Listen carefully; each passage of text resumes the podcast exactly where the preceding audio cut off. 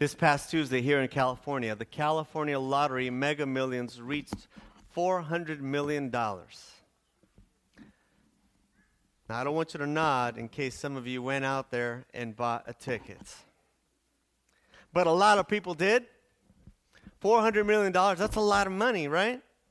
And even though you're not the gambling type, I'm sure you've imagined what it would be like to win a whole lot of money. What would you do with it?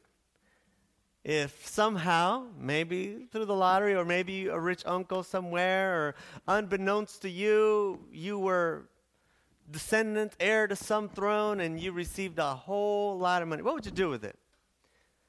Or maybe your startup tech company suddenly, you know, uh, posted a new IPO and you made lots and lots of money and became a new tech millionaire. What would you do with it? Would you put it in the bank, reinvest it, stocks, mutual funds? Would you buy yourself something nice?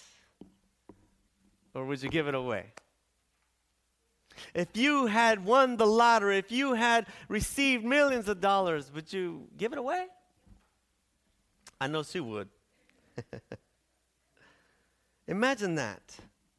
Coming into some enormous treasure. Would you give it away? Open your Bibles, please, to the book of Acts. We are in Acts today. Today is the last of our series on hope, and uh, we want to take a look at a story in the book of Acts. This is the fifth book in the New Testament after the four Gospels. After the Gospel of John, we find the book of Acts. And the book of Acts is a fantastic book. Most of the time, people don't get that far. They stay in the Gospels, uh, obviously, because Jesus Christ is there and all that he did is there. But Acts describes the beginning of the Christian church. In fact, in the first chapter of Acts, Jesus leaves. He goes up, just as he promised, up to heaven. And then the people are left to do what he had trained them to do. So the book of Acts is like, a, it's like an annual, like, like, a, like a memory book, like a keepsake, um, a journal of the beginning of the Christian church. And we find amazing things happening in the book of Acts. And I want us to pick up the story here in chapter 3, the book of Acts. If you didn't bring a Bible, there's one in the pew in front of you. you may not read as mine, but follow along anyway. The Bible says that one day, Peter and John, verse 1, chapter 3, book of Acts, were going up to the temple at the time of prayer at 3 in the afternoon. And now a crippled man from birth was being carried to the temple gate called Beautiful, where he was put every day to beg from those going into the temple courts. And when he saw saw Peter and John about to enter, he asked them for money. So Peter and John were going up to the church at 3 in the afternoon because in the Jewish synagogues, that was the time of the evening sacrifice. All their lives, they had known that there was a special time of prayer about 3 in the afternoon. Even after their time with Jesus, Peter and John still went to church. And they went to church at the time that they were accustomed to. So the Bible describes this incident as they're just going up to church, going up to pray, as was their custom. And on their way up to the church, on their way in, there was a crippled man. And the Bible tells us that he was being carried. and, and, and, and the author here wants to make sure that we understand how he became crippled. How did he get this disability? And the Bible says that he was born this way. You see that? From birth, a man was crippled and he was being carried to the gates. Because he was disabled, he was unable to care for himself or at least provide for himself. So the only way that he would be able to survive and make some money was to be put in an advantageous place where he might ask people for an alms, a little bit of money, a little bit of help. Certainly, you've been asked before.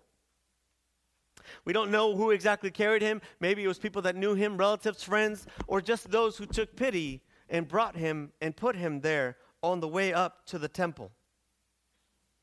And there, he was taken every day, the Bible says, to ask for money.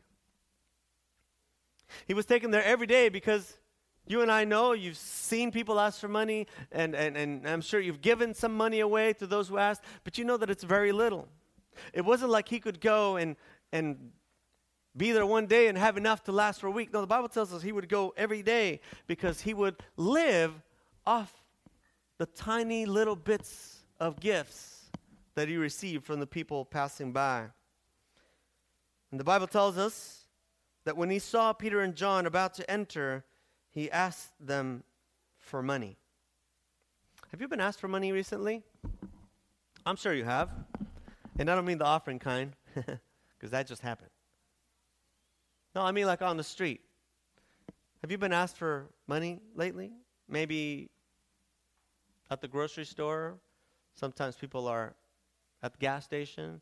Or maybe when you just get off the freeway, usually that's an advantageous spot, right? Whatever exit of the freeway you have, the one on Plaza Boulevard I go uh, to take uh, pick up my kids from school, and there's usually somebody on either side. It's like an advantageous spot. They hold a sign. Have you been asked for money?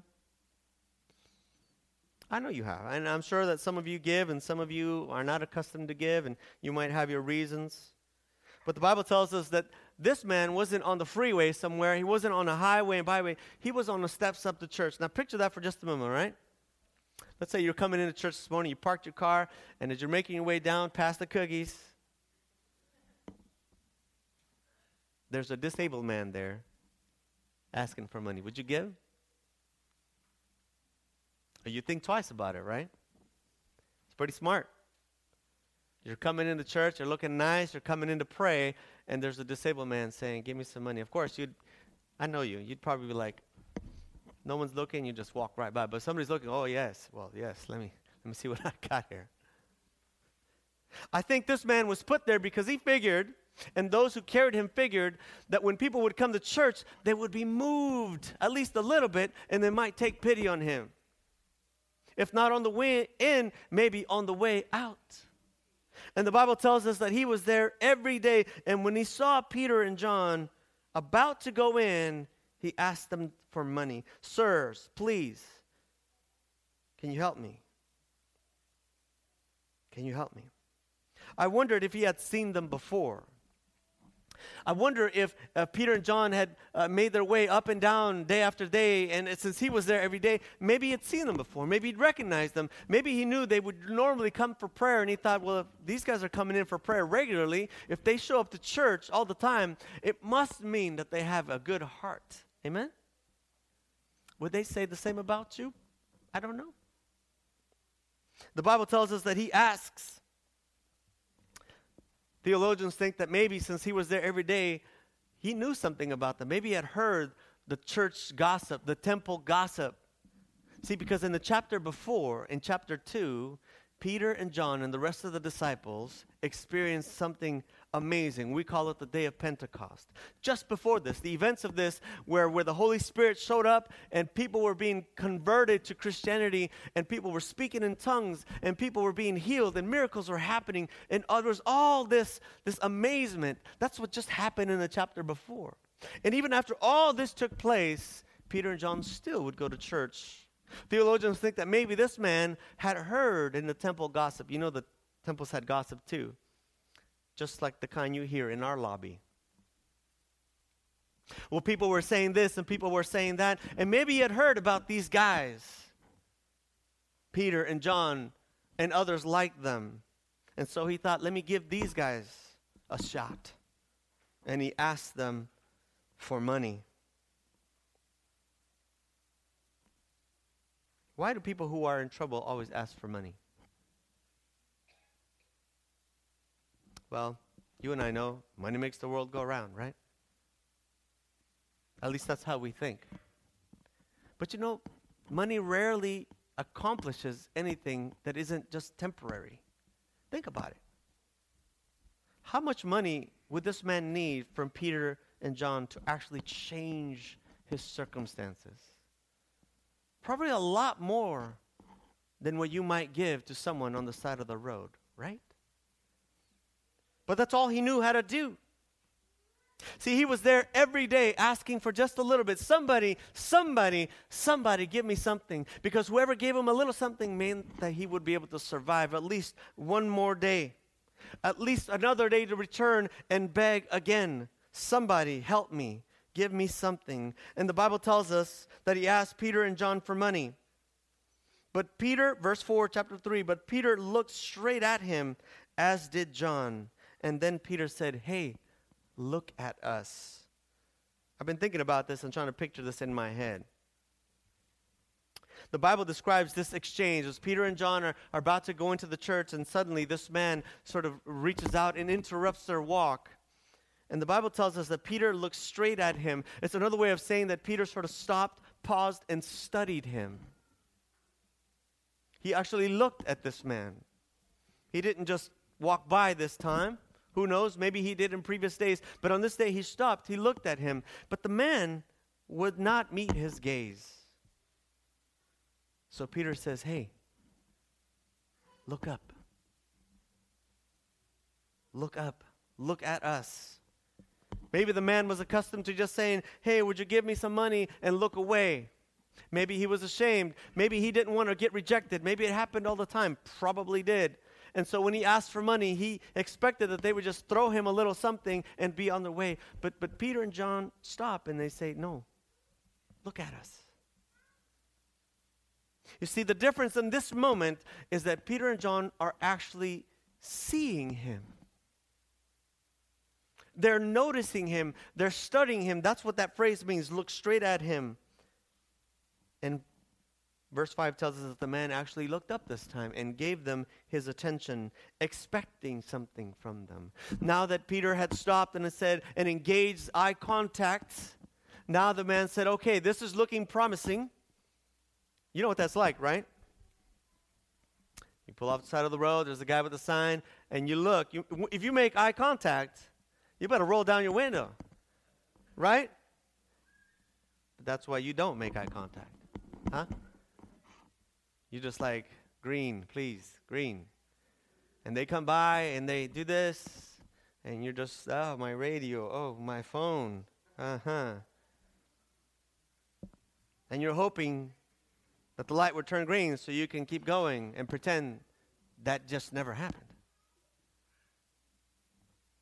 I'm sure many people passed him each and every day on the way to the temple without giving him a second look. But this moment, this time, Peter stops and he says, Look at me. And so he says, Oh. And he looked up, gave him his attention, expecting to get something. And then Peter looked at him in the eye and he said, Silver and gold I don't have. It's a fabulous line. You should use it. Right? Silver and gold I don't have. I'm sure you've been tempted. Well, actually, you, you probably do use it. You're going in somewhere, you're driving on, somebody catches your attention. Sorry, you're like, I don't have any money. Huh? At least no cash. That's a good excuse all the time. Oh, I don't have any cash on me. Sorry. Do you take credit cards? You better watch out because soon they will. I'm warning you. I don't have any cash. But no, he says, Silver and gold I don't have. And I can just imagine the man who gave his attention thinking, hey, this might be something. And Peter says, I don't got any money. And probably his heart sank. Maybe he thought, oh, you're wasting my time.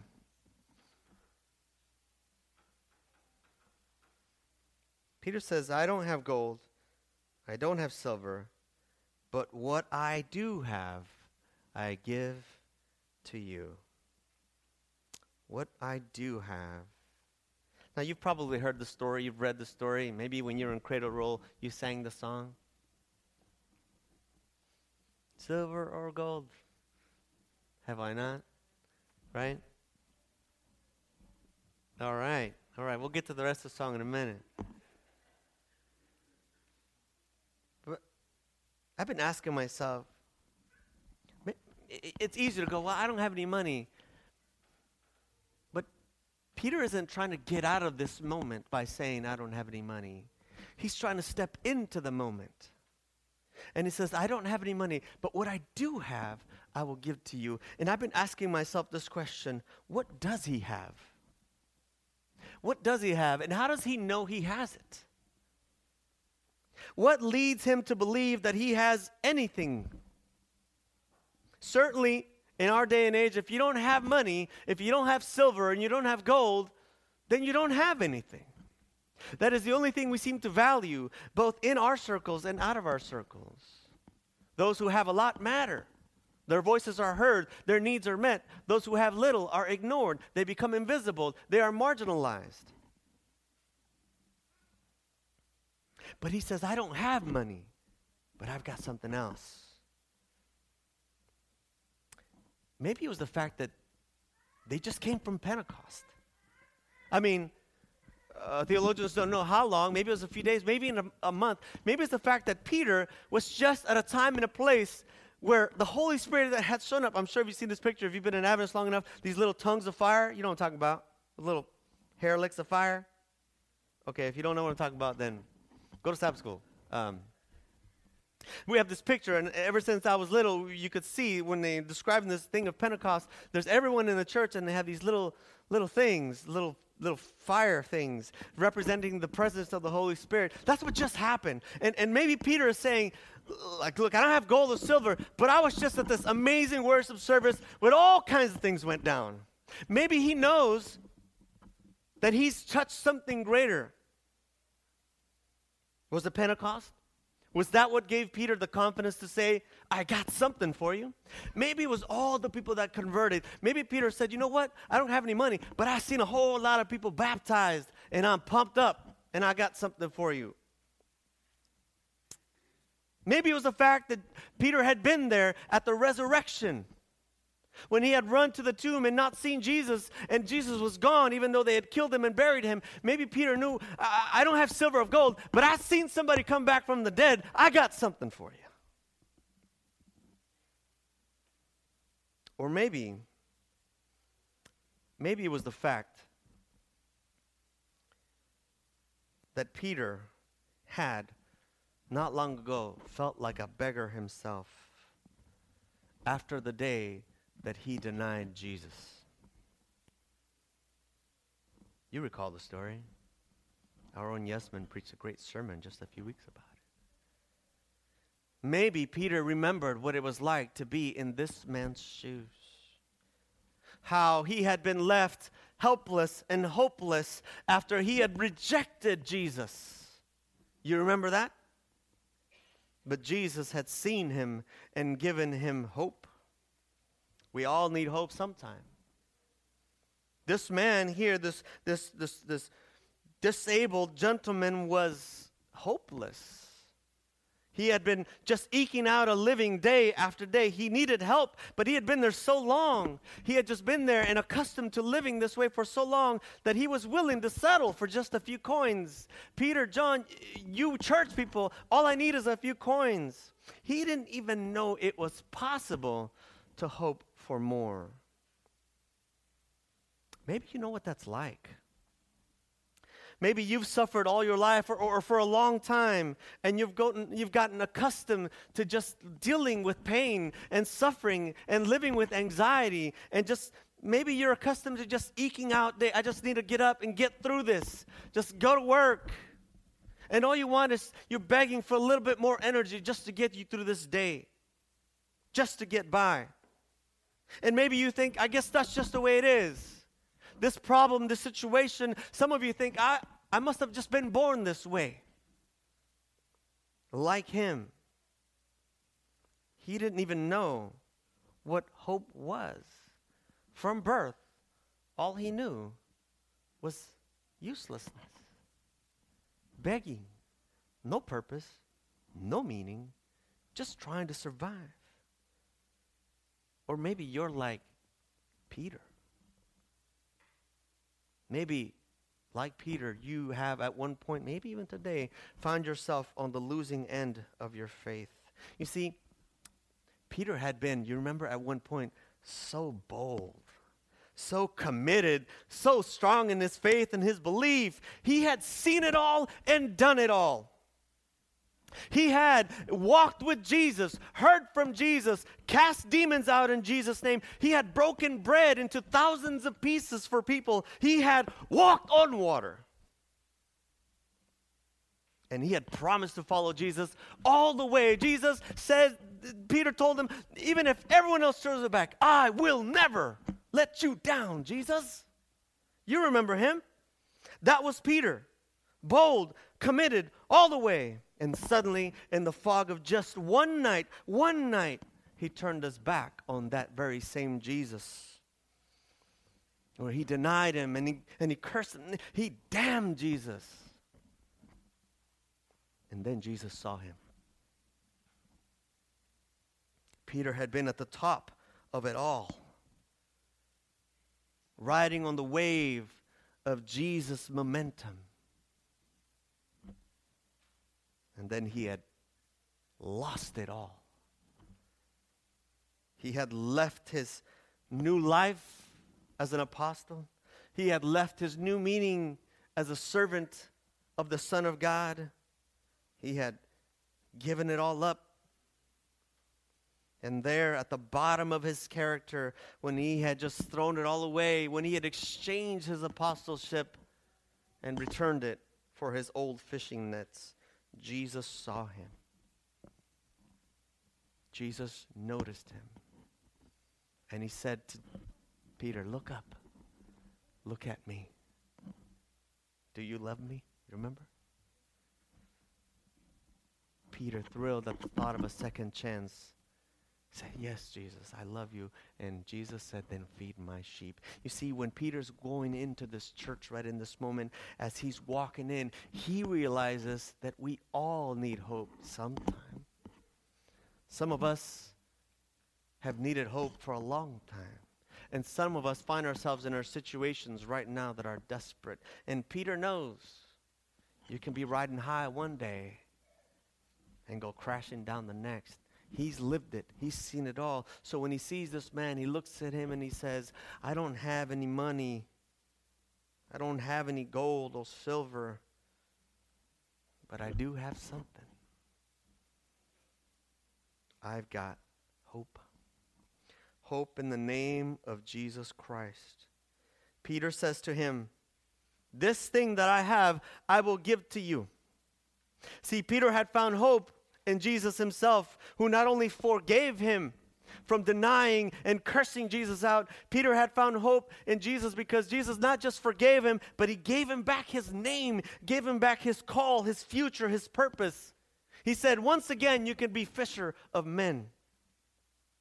And Peter says, I don't have money to change your life. I don't have enough money to change your circumstances, but what I do have, I will give to you. And this is it in the name of Jesus Christ. That's all that he had. In the name of Jesus Christ. Because you see, Peter knew firsthand that hope can only be found in that one name. Everything else you put your hope in is going to let you down eventually.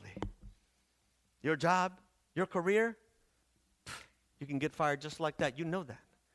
One wrong move, one bad mistake, one lack of judgment, and you'll be out. Your good looks, trust me, they fade. I used to be good looking once. Look at me now. You're so kind. I see myself in the mirror every day. My brother reminds me. He's like, What happened to you, brother? Look, Everything that you're putting your sense of value on is going to let you down. Your wife, your husband, your best friend, they do love you. But if Peter denied Jesus, turned his back on Jesus himself, do you think your people are always going to be there for you? No, you know better than that. But Peter said, There's hope in one name and one name only in the name of Jesus Christ. That's where hope is. I don't have gold, I don't have silver, but I have this. I have the name of Jesus. That's where hope is. Because at the name of Jesus, the earth shakes. At the name of Jesus, the nations tremble. At his name, the demons go running. At his name, the storms are silenced. At his name, the blind can see, the deaf can hear, and the crippled can walk. In the name of Jesus Christ, he turns to the man, Get up, in the name of Jesus Christ, get up and walk.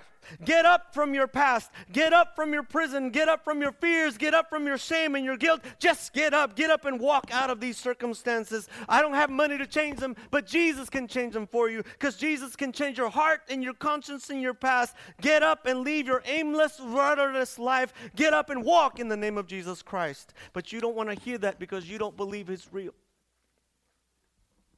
You've heard that all your life before, some of you, but you're still hanging on to your shackles, sitting by the side of your, the road of your life, just begging for a little bit of energy and a little bit of money to eke out another day of meaningless life.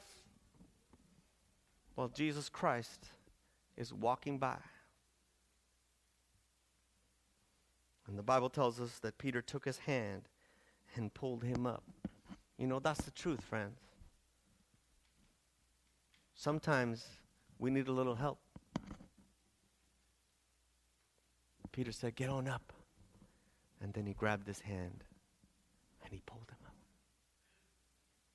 Maybe you're there today and you need someone to help pull you up just a little bit. In that moment, this man had never been heard but hope before. No one had ever told him there could be more to, the, to life than what you're doing. And so when Peter said, Get up, he didn't know what to do. He had never gotten up in his life. So Peter took him by the hand in the name of Jesus Christ. And suddenly his feet straightened out. His quads began to fire. His calves began to flex. And the Bible tells us that in the name of Jesus Christ, he jumped up to his feet. And he began to walk. And he began to jump. And he began to praise God. Saying hallelujah. See, you sing those words, you read those words, but you don't mean it. But imagine for just a moment if you had been like this man, crippled all your life, and suddenly you were given the treasure of walking. Imagine if you were like Peter, having lost it all, and suddenly you won the lottery of forgiveness. How would you respond to that? Would you be like, oh, thanks. That's great. Appreciate it. the man got up and he began to walk and he began to run and he began to jump and he began to sing praises to God. The Bible tells us that immediately he got up and he jumped to his feet and began to walk and then he went into the church into the temple courts all his life all he did was sit outside and wait outside wait for something to look like like faith and hope that he had never seen from anyone. But suddenly Peter said, Get on up. And finally he could go into the church. And he went into the church, not with head bowed, not in silence, not in reverence, but jumping and leaping and praising God. Cue the song, please. Cue the song. Right? Can you believe that? Praising God. That's right. I seen the kids do it over there. Can you believe that? Jumping in church? I'm sure there were people just like you saying, shh, hey, pipe down. Shh, shh, hey, you're being too loud. Sit, sit down and be quiet. But he would not be silenced.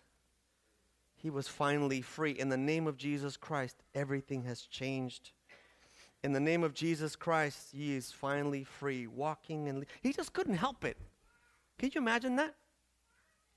It's like it's like winning four hundred million dollars. What would you do with that? Oh no, no, just, just put it away. Don't talk about it. No, you'd be like, hey, Facebook. Well, you probably don't want to do that. But you'd be calling somebody, right? With that big old check. You've seen the pictures.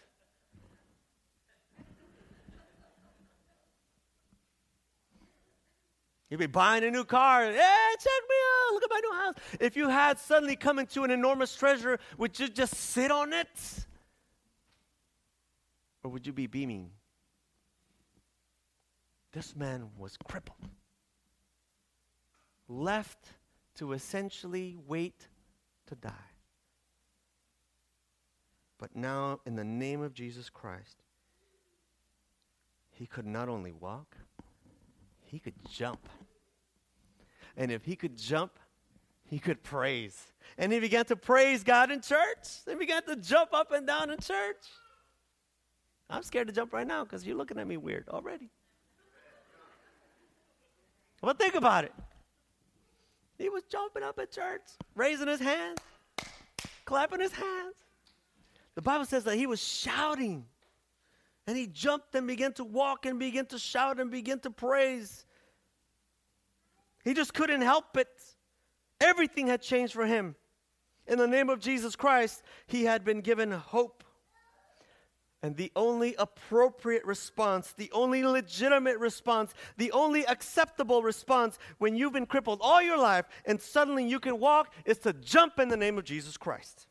To jump for Jesus.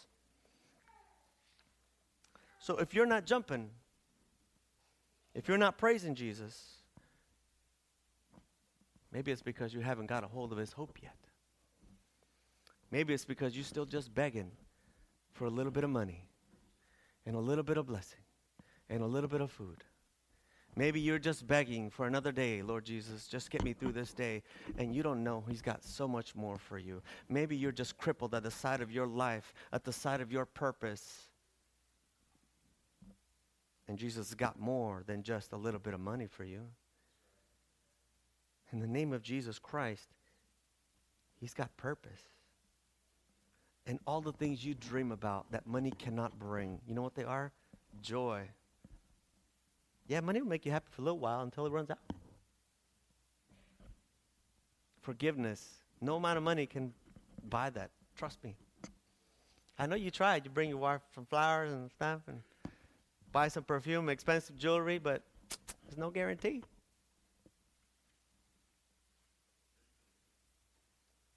The Bible tells us that in the name of Jesus Christ, this man was jumping. He had been healed. And all who heard and saw him began to be amazed. See, when you've been given hope, when you've been blessed, when you've been empowered, when you've been given purpose and meaning, you've got to share that. You have to give it away. It's like a treasure that you can't sit on.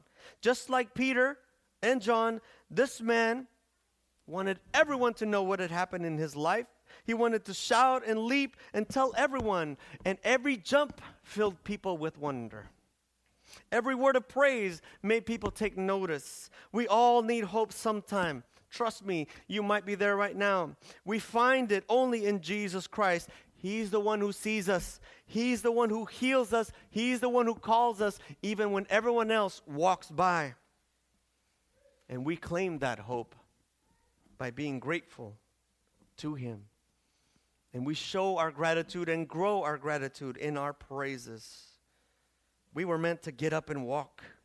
We were meant to get up and praise. We were meant to get up and share because hope must be shared. You can't just hog it up to yourself. If Jesus has done anything for you, then, then you have it. Just like Peter, you have it. And it is not monetary, it's different. You have those words in the name of Jesus Christ. You have hope. Now you and I must go and share it because there are people all around us, just like this man, don't even know what hope is.